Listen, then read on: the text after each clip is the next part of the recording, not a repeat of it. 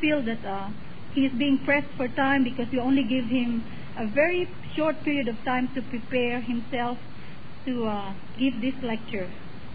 But I'm sure he's no longer a guest, and I hope he will feel this way. Most of you must have heard about our speaker, but to those who haven't, well, let me introduce him to you. Um, he was born in Jamaica, uh, but grew up in Canada and embraced Islam in the year 1972. He obtained his diploma in Arabic and Master of Arts in Islamic Theology from the University of Medina and Riyadh, respectively. He has taught Islamic education and Arabic on the junior high and high school levels at Manarat Al Riyadh schools from 1979 to 1987. He is presently enrolled in Islamic Studies doctoral program at the University of Wales. It is also worth mentioning uh, that uh, he is also involved or has committed himself in training new Muslims in the field of dawah.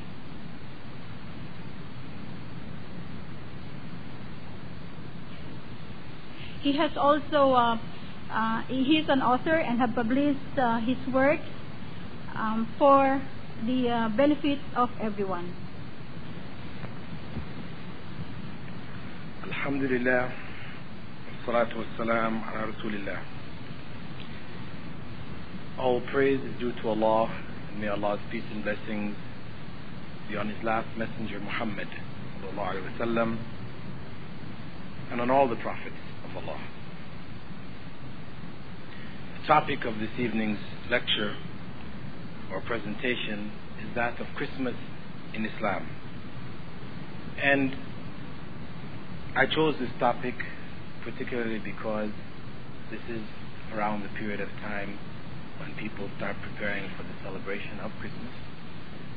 Uh, there are Muslims who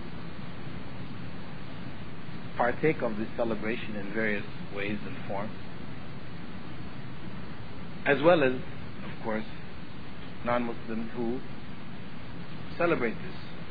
And I felt that there was some information concerning the origin and practice of Christianity in Christmas that both Muslims and non Muslims should realize, should understand, in order to put the practice of Christmas in its correct perspective.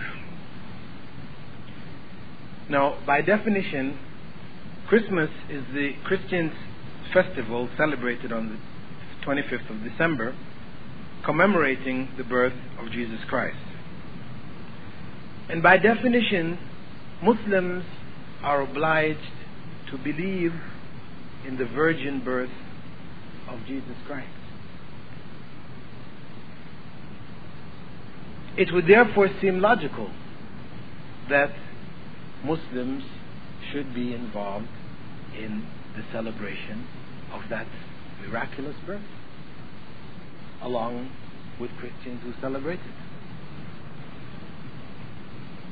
it. Especially considering the fact that Muslims in many parts of the world celebrate the birthday of Prophet Muhammad.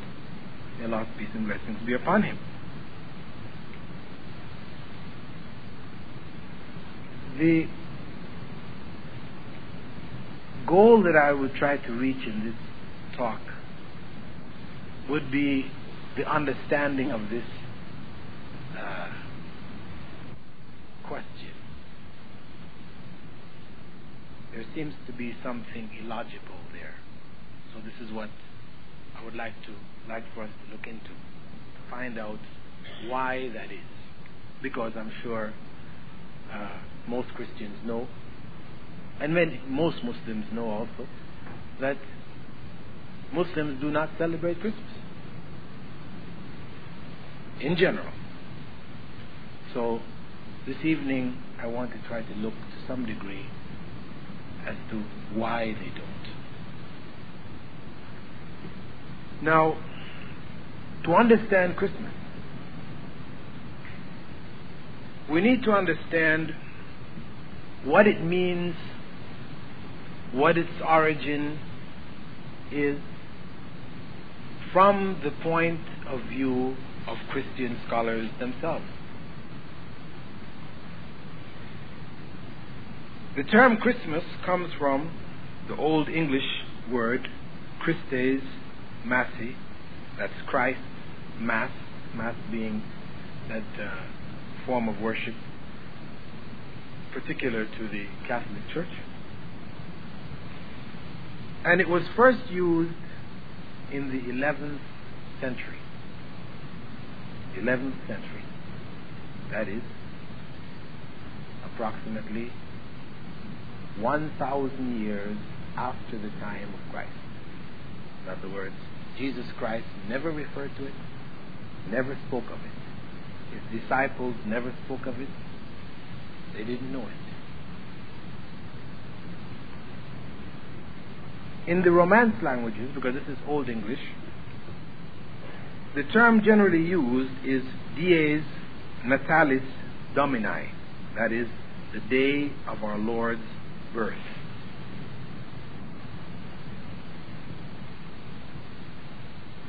The day of our Lord's birth. That is, indicating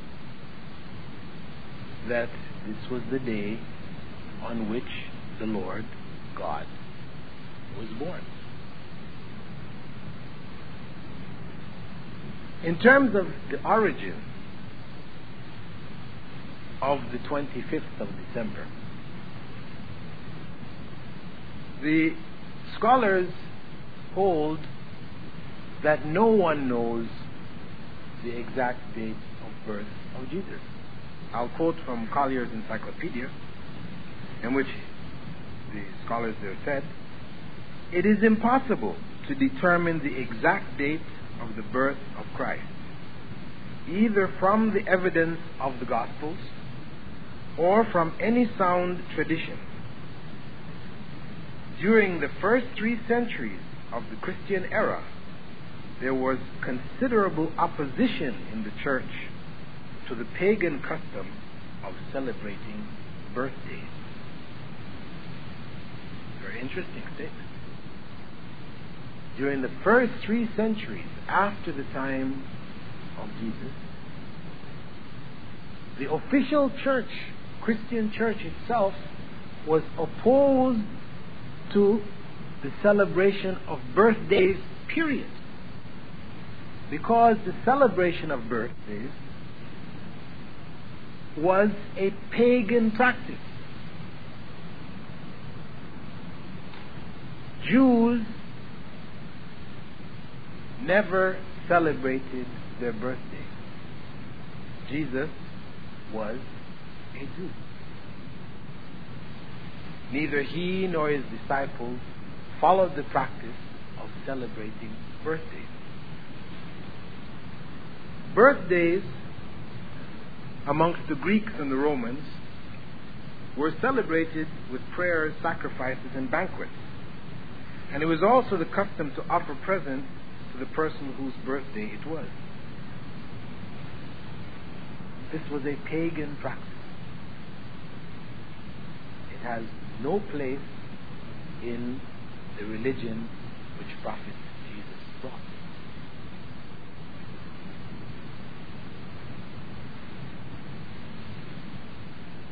This is something very fundamental. This is showing us that the origin of the celebration of the birthday was not of divine revelation. It was a, a pagan practice which was incorporated into the practices of the church. The New International Dictionary of the Christian Church states there is no authoritative historical evidence as to the day or month of Jesus' birth in Jerusalem. Clement of Alexandria mentions the existence of the feast in Egypt about the year 200. And we have some evidence that it was observed on various dates in scattered areas, on various dates.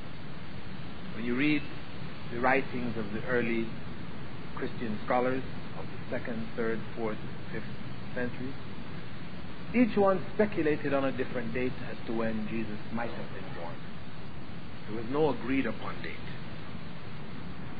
And it wasn't until after the conversion of Constantine to Christianity that the church in Rome assigned December the 25th as the date for the celebration of the feast.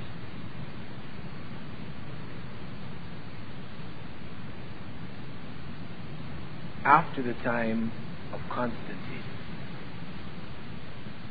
Now, what this is saying, Constantine is in the fourth century.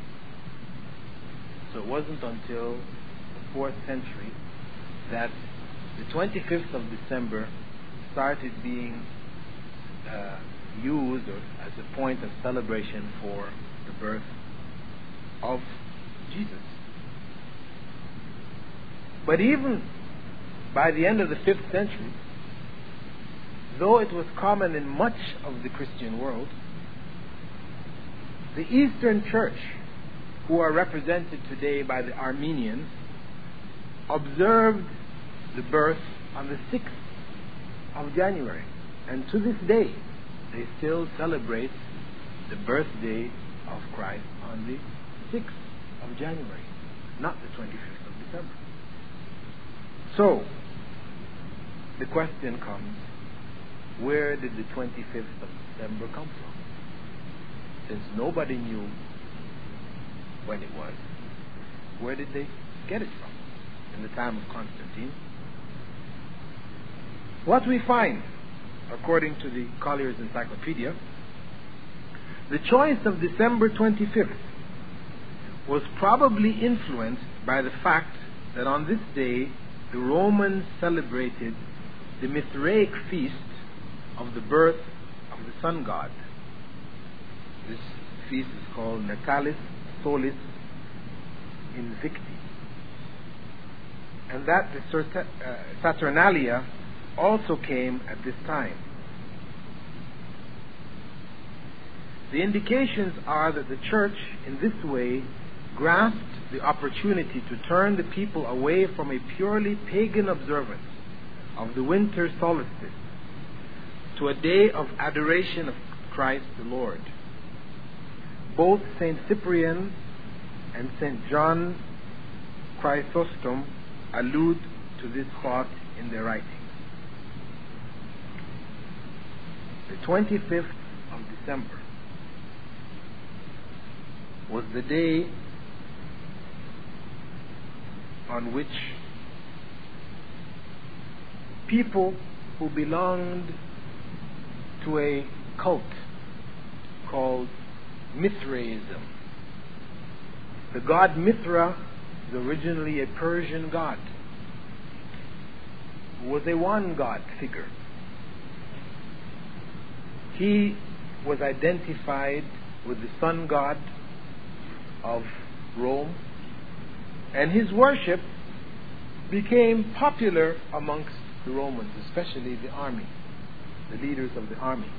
In fact, Constantine's father was a well known follower of this cult, the Mithraic cult, which celebrated the birth of God on the 25th of December. And Constantine himself used to follow this prior to his conversion. So, what we have here is a circumstance where the cult which was most popular in Rome at the time, that of worship of this sun god, Mithra, was incorporated into Christianity as a means by which the leaders of the church gained support, gained followers in order to make Christianity attractive, more attractive to the Romans, and the Greeks, the 25th of December was chosen. There is also another point which was referred to here. It's called the Saturnalia. Now, the Saturnalia, this feast, which used to be held around the 25th of December also, this is a feast in celebration of the god Saturn. Saturn, we know it as a planet now, but that was the name of one of the Roman gods. He was the god of sowing or of seed. And his festival, the Saturnalia, became the most popular of Roman festivals. It was originally celebrated between the 17th and the 24th of December, and the 25th being the climax. 24th is the last day, 25th is like the climax. So again, we see between the Mithraic cult, the Saturnalia, the worship of the Roman gods, Christianity sought to gain the followers from amongst these two uh, forms of worship, religions which were in existence in the time in Rome, by choosing the 25th of December to attract them. And it's interesting to note that, this is according to the Encyclopedia of Religion and Ethics, the Saturnalia in Rome provided the model for most of the merry customs of Christmas time.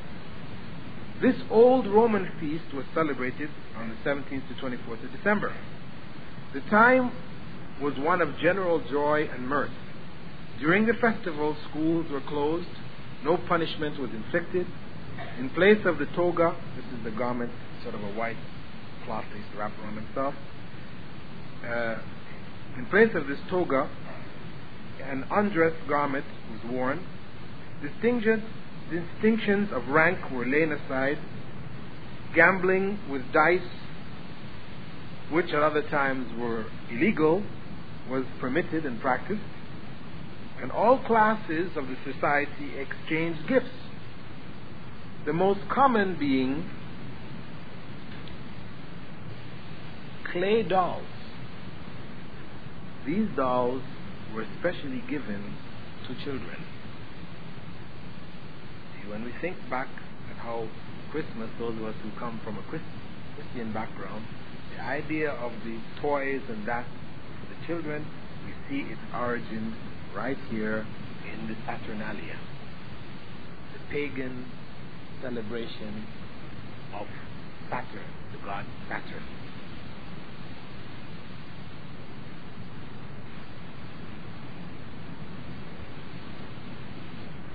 In northern Europe, the Teutonic tribes celebrated the winter solstice and had developed many customs and traditions that became part of the feast of Christmas when they were converted to Christianity.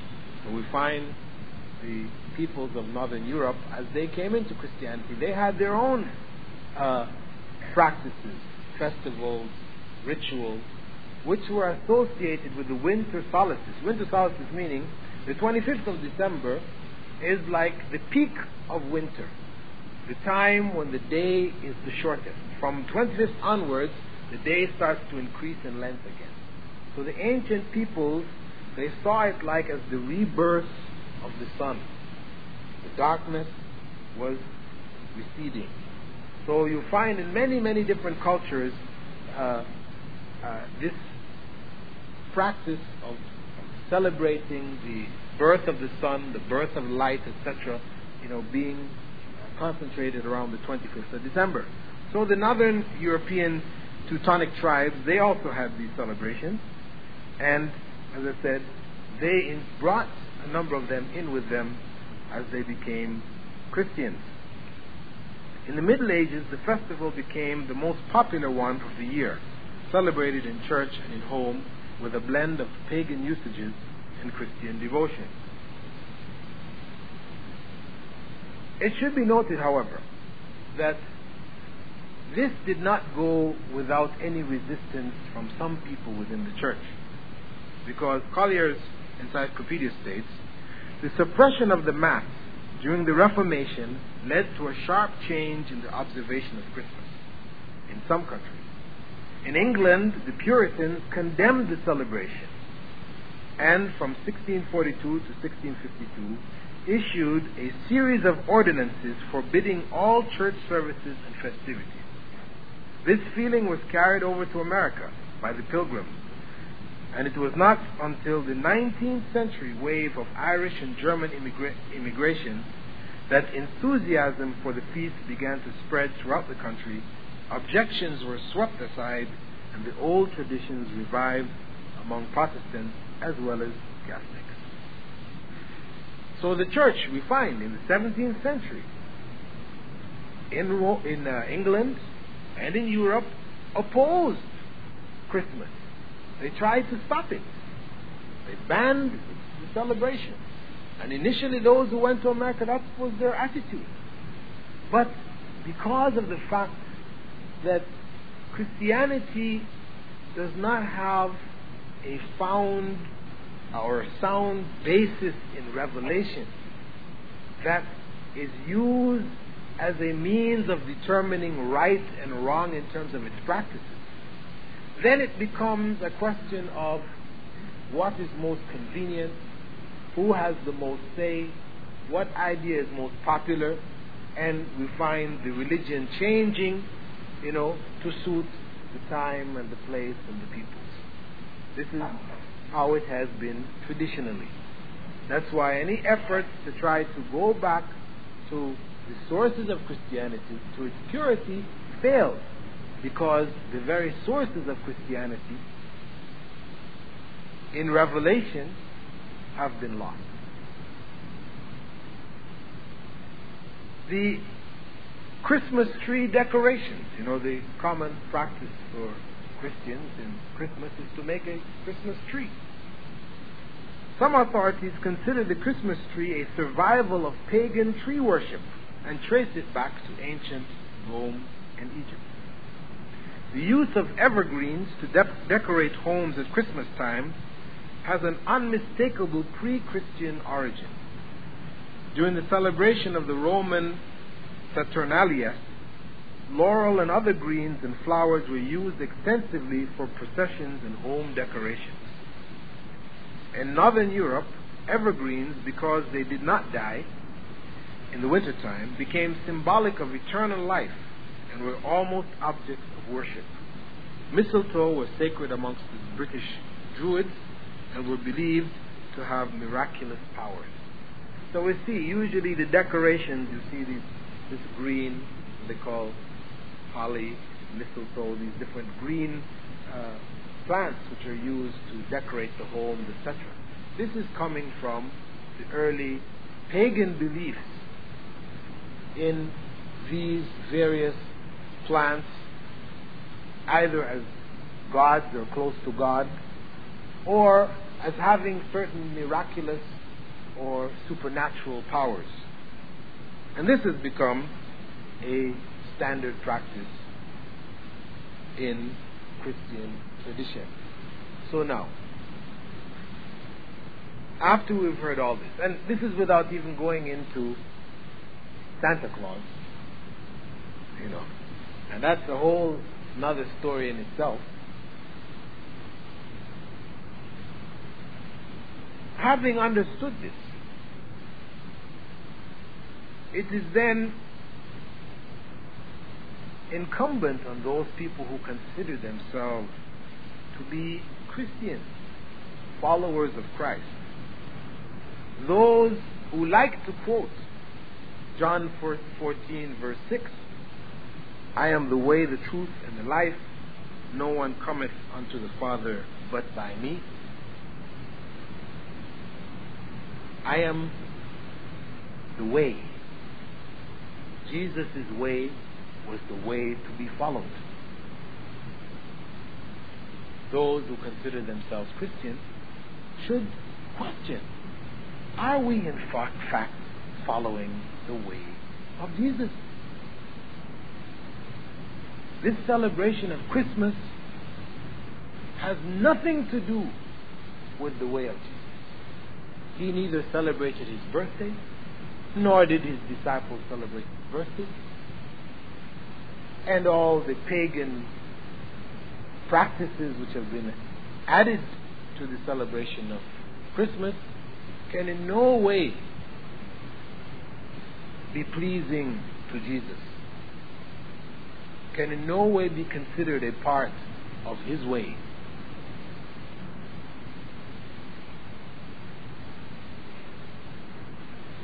Thus, Muslims are not allowed to join in the celebration of Christmas or to offer Christians Christmas greeting. That is like saying Merry Christmas. Because such an act, the act of celebrating Christmas or even giving the greetings Merry Christmas, this would be an open support of paganism. Some people would say, well, Christians, they wish us, you know, Eid Mubarak. When Eid comes, you know, when we have our festival, so why shouldn't we wish them also Merry Christmas? Well, the two things are not the same. A practicing Christian, if you were to ask him or her to join in the celebration or to give the greeting to a Satan worshiper, you know, you have people who call themselves Satan worshippers. They worship Satan as God. And they have their rites and rituals and. They have their celebrations. It might be, or maybe they're witches or warlocks. You have people around today saying we're witches and we're warlocks. We have our celebrations, we get together, we have these things. For a practicing Christian, if they were asked to join in these celebrations or to offer people the greeting of these times, a practicing Christian would say, No, how could I do this? This is paganism. Something which would obviously be displeasing to Jesus. Muslims are in a similar light with regard to Christmas. How can we share in or offer the greetings to a pagan ritual. No way. Whereas, if a Christian offers Eid Mubarak, you know, blessings of the festival, to Muslims, the Eid al Adha, what is Eid al Adha? This is a time when Muslims sacrifice an animal in commemoration of the sacrifice of Abraham, Prophet Abraham, who is believed in by both Muslims and Christians. That sacrifice which he made, something which is highly admired and honored, this is what is being honored. This is what is being commemorated. So for a Christian to offer uh, Eid greetings, they're not doing anything which is against the religion in the sense of the teachings of Christianity. No. That sacrifice is something confirming part of the belief of Christianity. Similarly, the Eid at the end of fasting, Eid al Fitr, the period of fasting, this was a practice of Jesus himself. He fasted. And when he broke the fast, he ate they had a feast. This is what Muslims do at the end of the fasting. And food is shared with those people around in giving thanks to God for the food that He has given. For a Christian to say Eid Mubarak on Eid al-Fitr, this is nothing against the religious principles there. No paganism, no nothing in there which, which could be said to be against the teachings of Christianity. So, for a Christian to say Eid Mubarak, it's no problem in terms of their religious beliefs. But for a Muslim to say Merry Christmas, this is in direct and open opposition to what they believe in. If they did so, they would be doing so as hypocrites. And Islam, you know, does not like hypocrisy. We believe in one God. We believe in the practice of religion based on revelation. That's what we declare when we say La ilaha illallah Muhammadur Rasulullah. That there is no God but Allah and Muhammad, may God's peace and blessings be upon him, was a messenger blessings be upon him, was a messenger of Allah who brought the way based on revelation. The religion based on revelation. And that's an obligation on every Muslim to uphold that. Because of that, it is not allowed for them to offer such greetings. I know some may go on to say, well, you know, we Christians are um, very accommodating and, you know, flexible and we get along with people so we can offer these kind of greetings, but you Muslims, you're very extreme and, you know, hard-headed and, you know, you just, well, it might seem so. However, if we look at it from the point of view of belief and practices, what we really see, I mean, what is being expressed here is that principles in Christianity don't have too much value. They can be bent and twisted and whatever according to circumstance. This is why, if you ask, went back a hundred years ago, and you asked a Christian scholar or follower, what is the position of Christianity to homosexuality? They would say this is an abomination, one of the greatest of evils.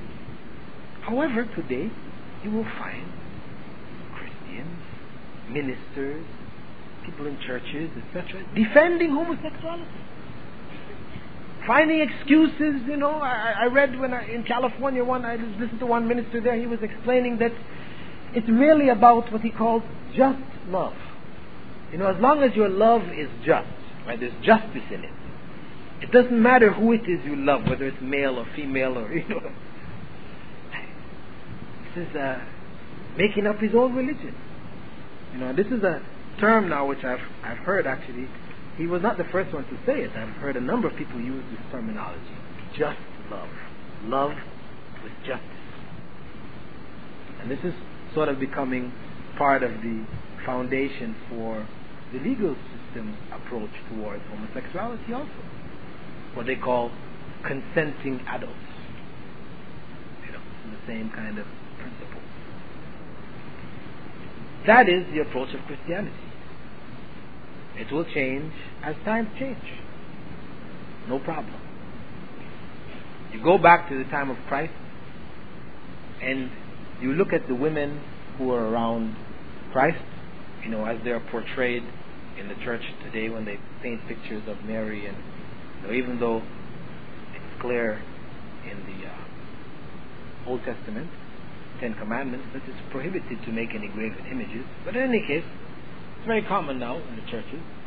You'll find them painting pictures of Mary, Mother of God, Mary, Mother of Jesus, Mary Magdalene, and all the different others. But always when they're painted, they're painted having these scarves, loose flowing, long clothing, not exposing their bodies. And when we look at the first, the early generation of nuns coming out of Catholicism, that's the way they were dressed. Whereas when we look around today, we see the average female will be wearing clothes which can expose as much as possible. Even the nuns have shortened their dresses and their sleeves and the thing used to cover, you know, the habit they call it used to cover the, maybe just a little thing on the top of their head now with little pieces on the side. It's modified and changed with the times. So the truth, what was right and what was good in the time of Jesus is no longer right and good. It's inappropriate. See, whereas the Muslim view, the Islamic view, is that what is right and good in the time of any prophet is right and good for all time. The truth is the truth. It's not something which varies from time to time, place to place, people to people. You know, everything is relative. This is what sort of, you know, secular civilization tries to promote now. You know, everything is relative. One man's meat is another man's poison. You know, what Hitler saw as good, we all look at as being bad. You know, this is playing with people's minds. Because in fact, what is really evil, what is wrong, which has been defined by the prophets, this remains a constant. And unless the truth is maintained, the way of life that was brought by the prophets is maintained, then people deviate. And when they deviate, they go on the path of Satan. And this is why you will find coming out of those who have deviated the worst of ills, sicknesses, suicide, America, which is, you know, considered like the top in technology, but the rate of suicide in the society is incredible. And you have millions of people who live and die on the streets. Homeless people, millions. And they're talking about also a, a, a number of millions of people, like 30 something million people, who are impoverished, who are in a state of virtual starvation. This is why a number of people in the States now are saying, what are we doing sending all this food out, aid and so on, so on. Our people in our own country are not receiving this aid. There are people who are dying of malnutrition. Not, they're having food, but it's not sufficient for them to develop themselves properly. This is the peak of technology, but they have deviated from the path of God. And religion has followed behind them. When we come back to the issue, as I raised in the very beginning, why it is that Muslims who believe in the miraculous virgin birth of Jesus would not celebrate the birth of Jesus. I explained because of the pagan origins. But I mentioned, considering also that Muslims in many parts of the world celebrate the birthday of Muhammad. May Allah's peace and blessings be on both of them. Now, I just mentioned that the, the, the celebration of birthdays is of pagan origin. So the question now arises should Muslims be celebrating the birthday of Prophet Muhammad? May Allah's peace and blessings be upon him. And based on what I have presented to you, it is obvious that it is not correct. Because, like Prophet Jesus, no one knows the exact date of birth of Prophet Muhammad. May Allah's peace and blessings be upon him. Though people have commonly chosen the 12th of Rabi al Awal, this is most definitely the day on which he died. But the day on which he was born, the historians, Muslim scholars are not agreed.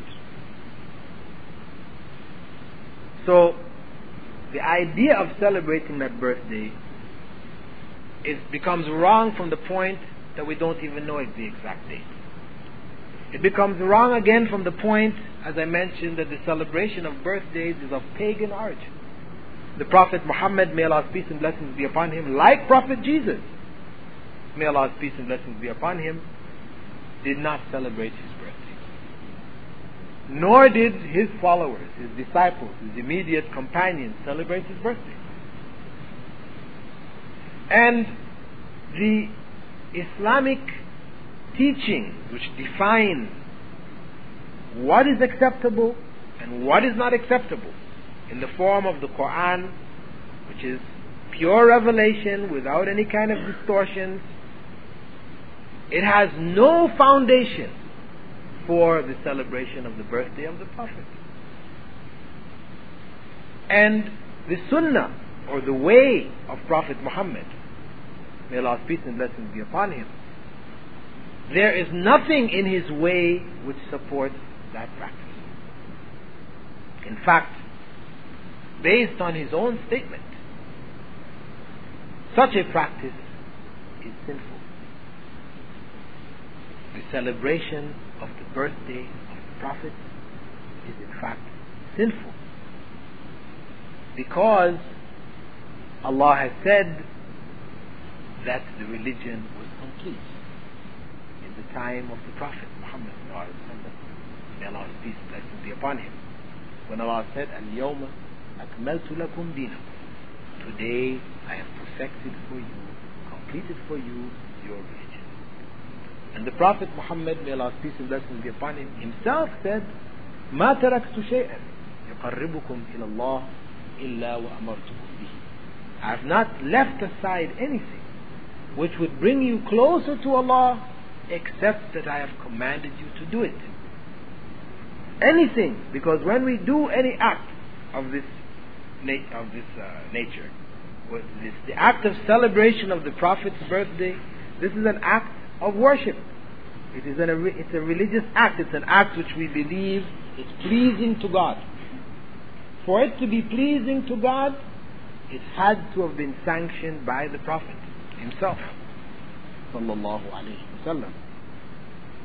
And he also said, Man ahdatha fi amrina ma laysa minhu fahuwa rad. Whoever brings something new in this affair of ours, of Islam, which is not a part of it, has no foundation in the Quran and the Sunnah, fahuwa rad. It is rejected, unacceptable to Allah. So, from that, we can conclude that Christmas has no place in Islam. It is not allowable for Muslims to celebrate Christmas, to join in those celebrations, to give the greetings of Christmas. And also that those who celebrate the birthday of the Prophet Muhammad wasallam, they are doing themselves harm because they're doing something which is not pleasing to Allah. It is something which is disliked by Allah. It is an innovation. And Islam is very strict about innovation. This is why if you were to go back 1400 years, back to the time of Prophet Muhammad you would find that the general practice that he followed, he and his companions, the same practices followed by Muslims throughout the world. The more closely they follow it, the better off they are. The less they follow it, the worse off they are, both spiritually and materially. So, I didn't want this to be an especially long talk because the topic is not really that complicated. I just wanted to give you some insights into the origin of Christian of Christmas, you know, from a Christian point of view, Christian scholarship, so that for those of you who are Muslims, as this time draws near, if you are invited to such celebrations, or you are asked to give the greetings, that you'll be able to give an informed answer as to why you cannot take part in these things.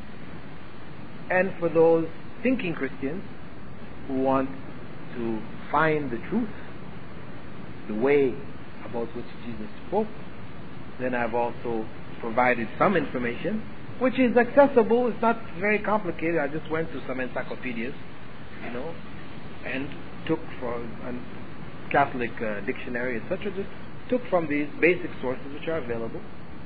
You know, we can find out what is the origin of things, find out whether it in fact is an acceptable practice. Because religion is not something which is man-made in the sense that human beings are the ones that put it together as they feel like. If it is to be the religion of God, then it must be based on revelation. Everything that is done has its basis, its foundation in revelation. And you will find that truly only in Islam.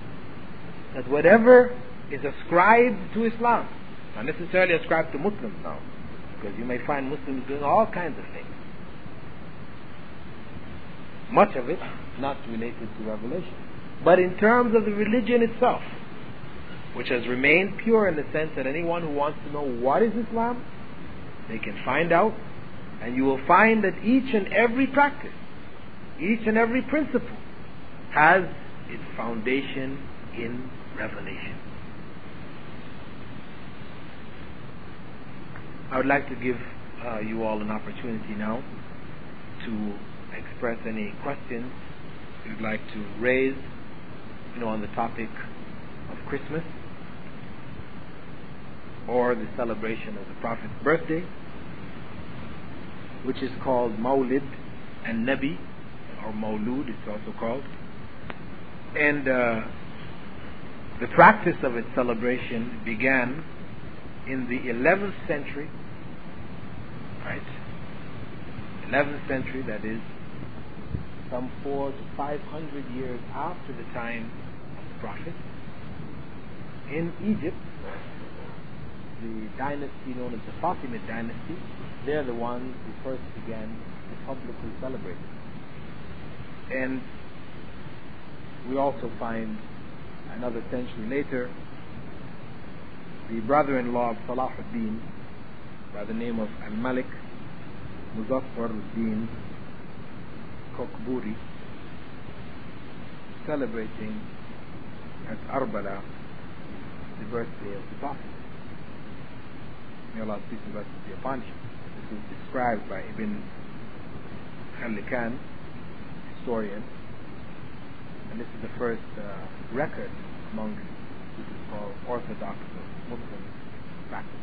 This is, as I said, some five, six hundred years after the time of the Prophet. So if you have any questions concerning uh, these matters, Uh, it is not a part of religion, from what I understand. It's not like five prayers or Ramadan, or if you don't celebrate it, you're not a Muslim. It is not an innovation. Secondly, what you are quoting about the was started by Fatima. It was, uh, from what I understand, it was by some Islamic scholars, the Fatimite, that uh, sect was considered a heretic. And uh, what I have read, it was not started by them, but by some other source. And uh, I don't want to start a debate about this, but I just want to make it very clear that those Muslims who the better word would be that commemorate or something. There's nothing celebration in that.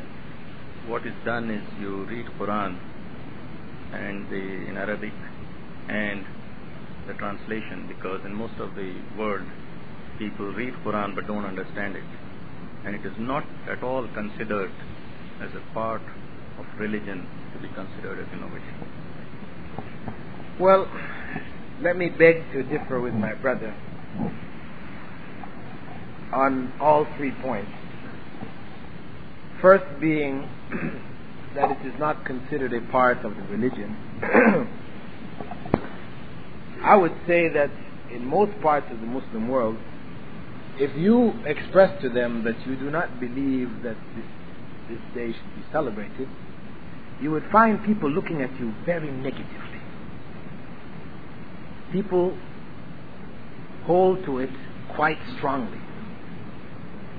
And when they do it, they do it believing that it is pleasing to God. They're not going to do something which they don't believe is pleasing to God.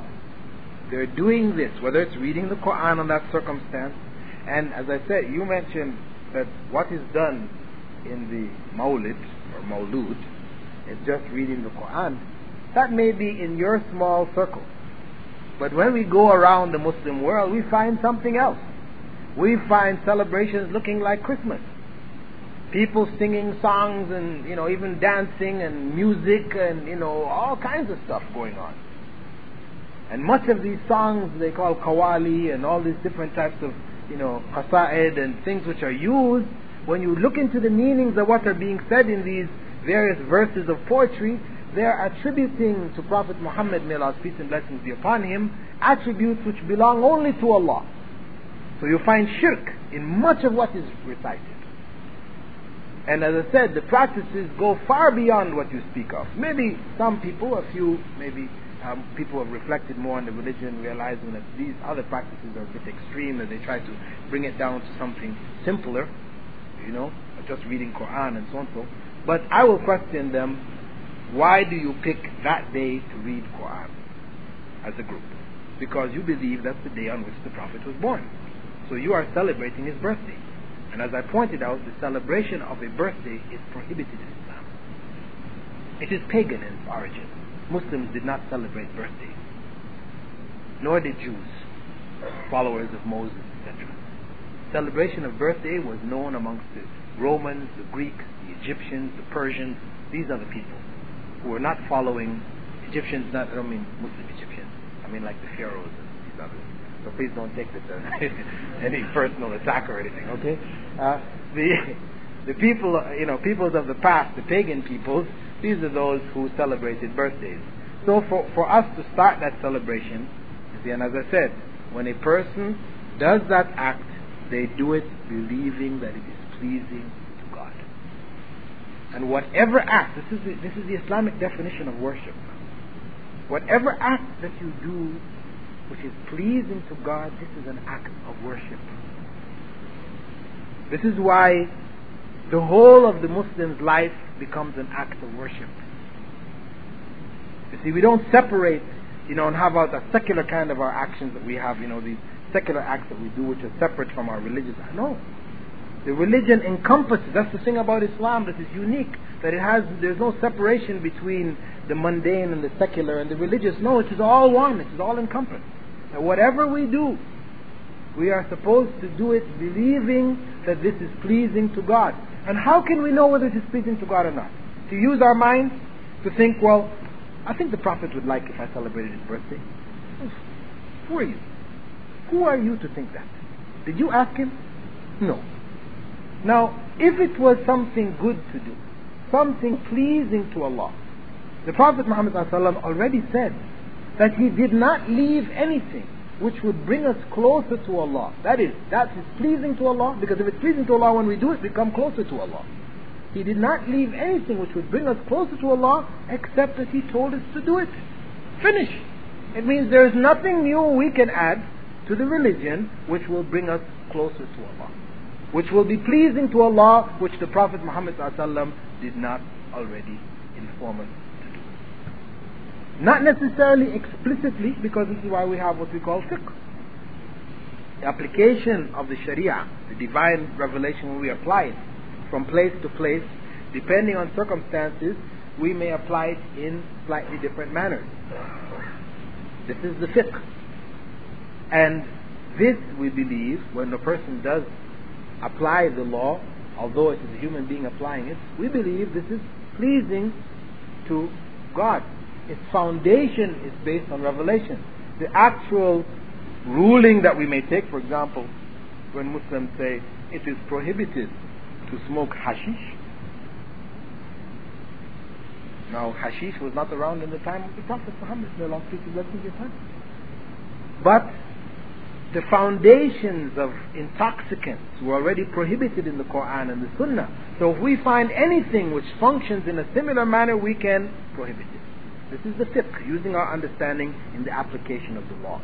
But the foundation of what we're doing is there in the Quran or the Sunnah. But now when we come to celebrating the Prophet's birthday, where is the foundation?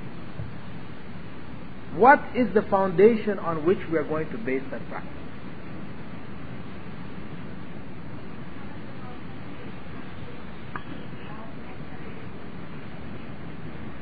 The celebration, our sister is asking, the celebration of birthdays I already pointed out.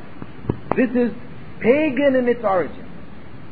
As Muslims, we do not partake of pagan celebrations.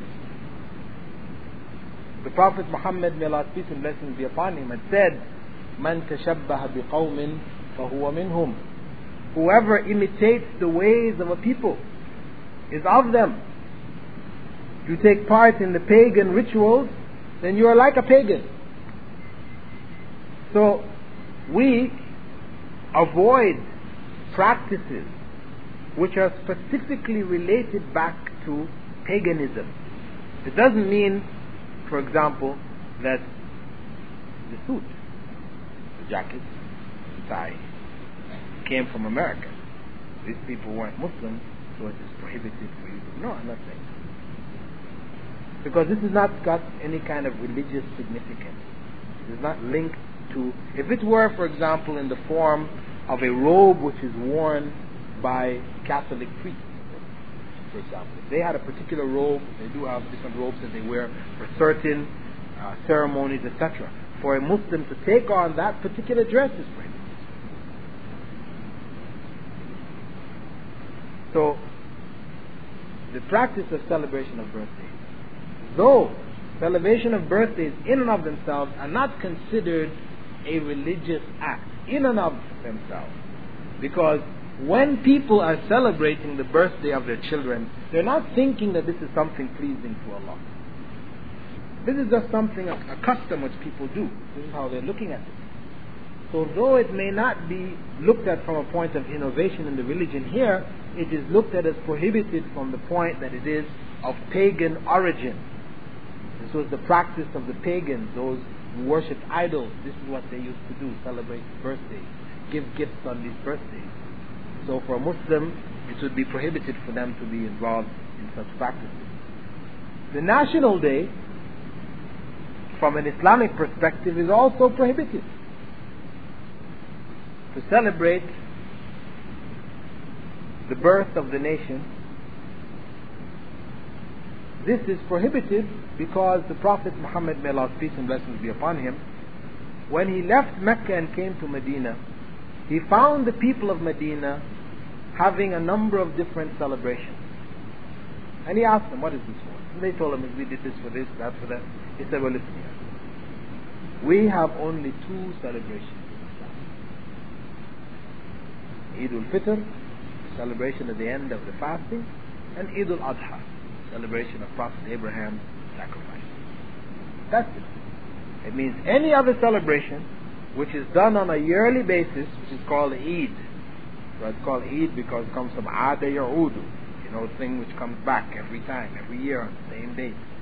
That, any of those kind of celebrations are prohibited Islamically. Whether it's New Year's Day, National Day, whatever.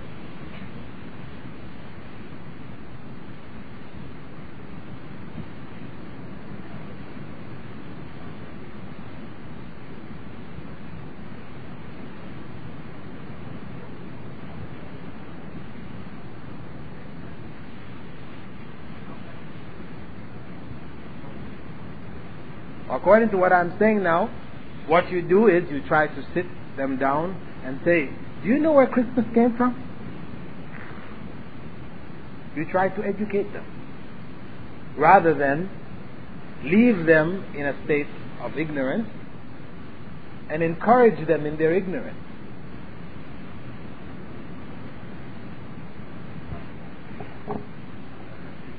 Uh, we know that Christmas, as we know that Christmas uh, celebration is uh, very important in the Christian uh, point of view.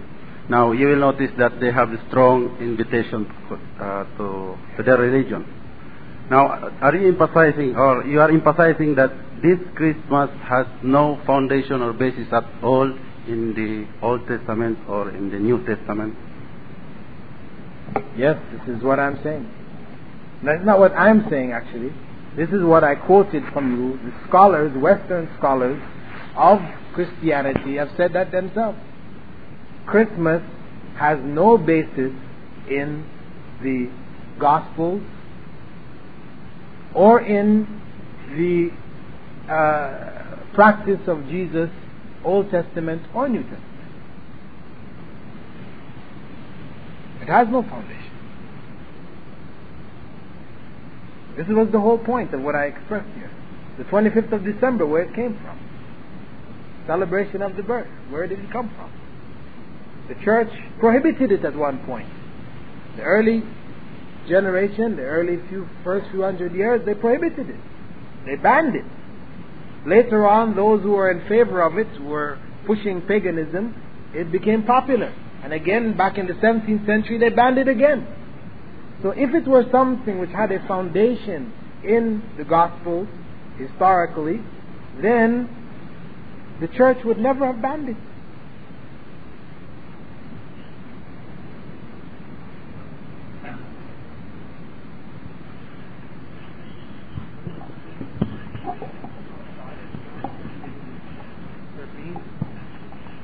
Uh, Allah asked uh, uh, Mary, uh, Mary, uh, shake the palm and the, dates will get, uh, you will get a red date. We know that red date always come as is uh, red date is uh, a summer fruit. That means uh, the date of birth should be in summertime. Why the Christians celebrate the uh, the the uh, Christmas in,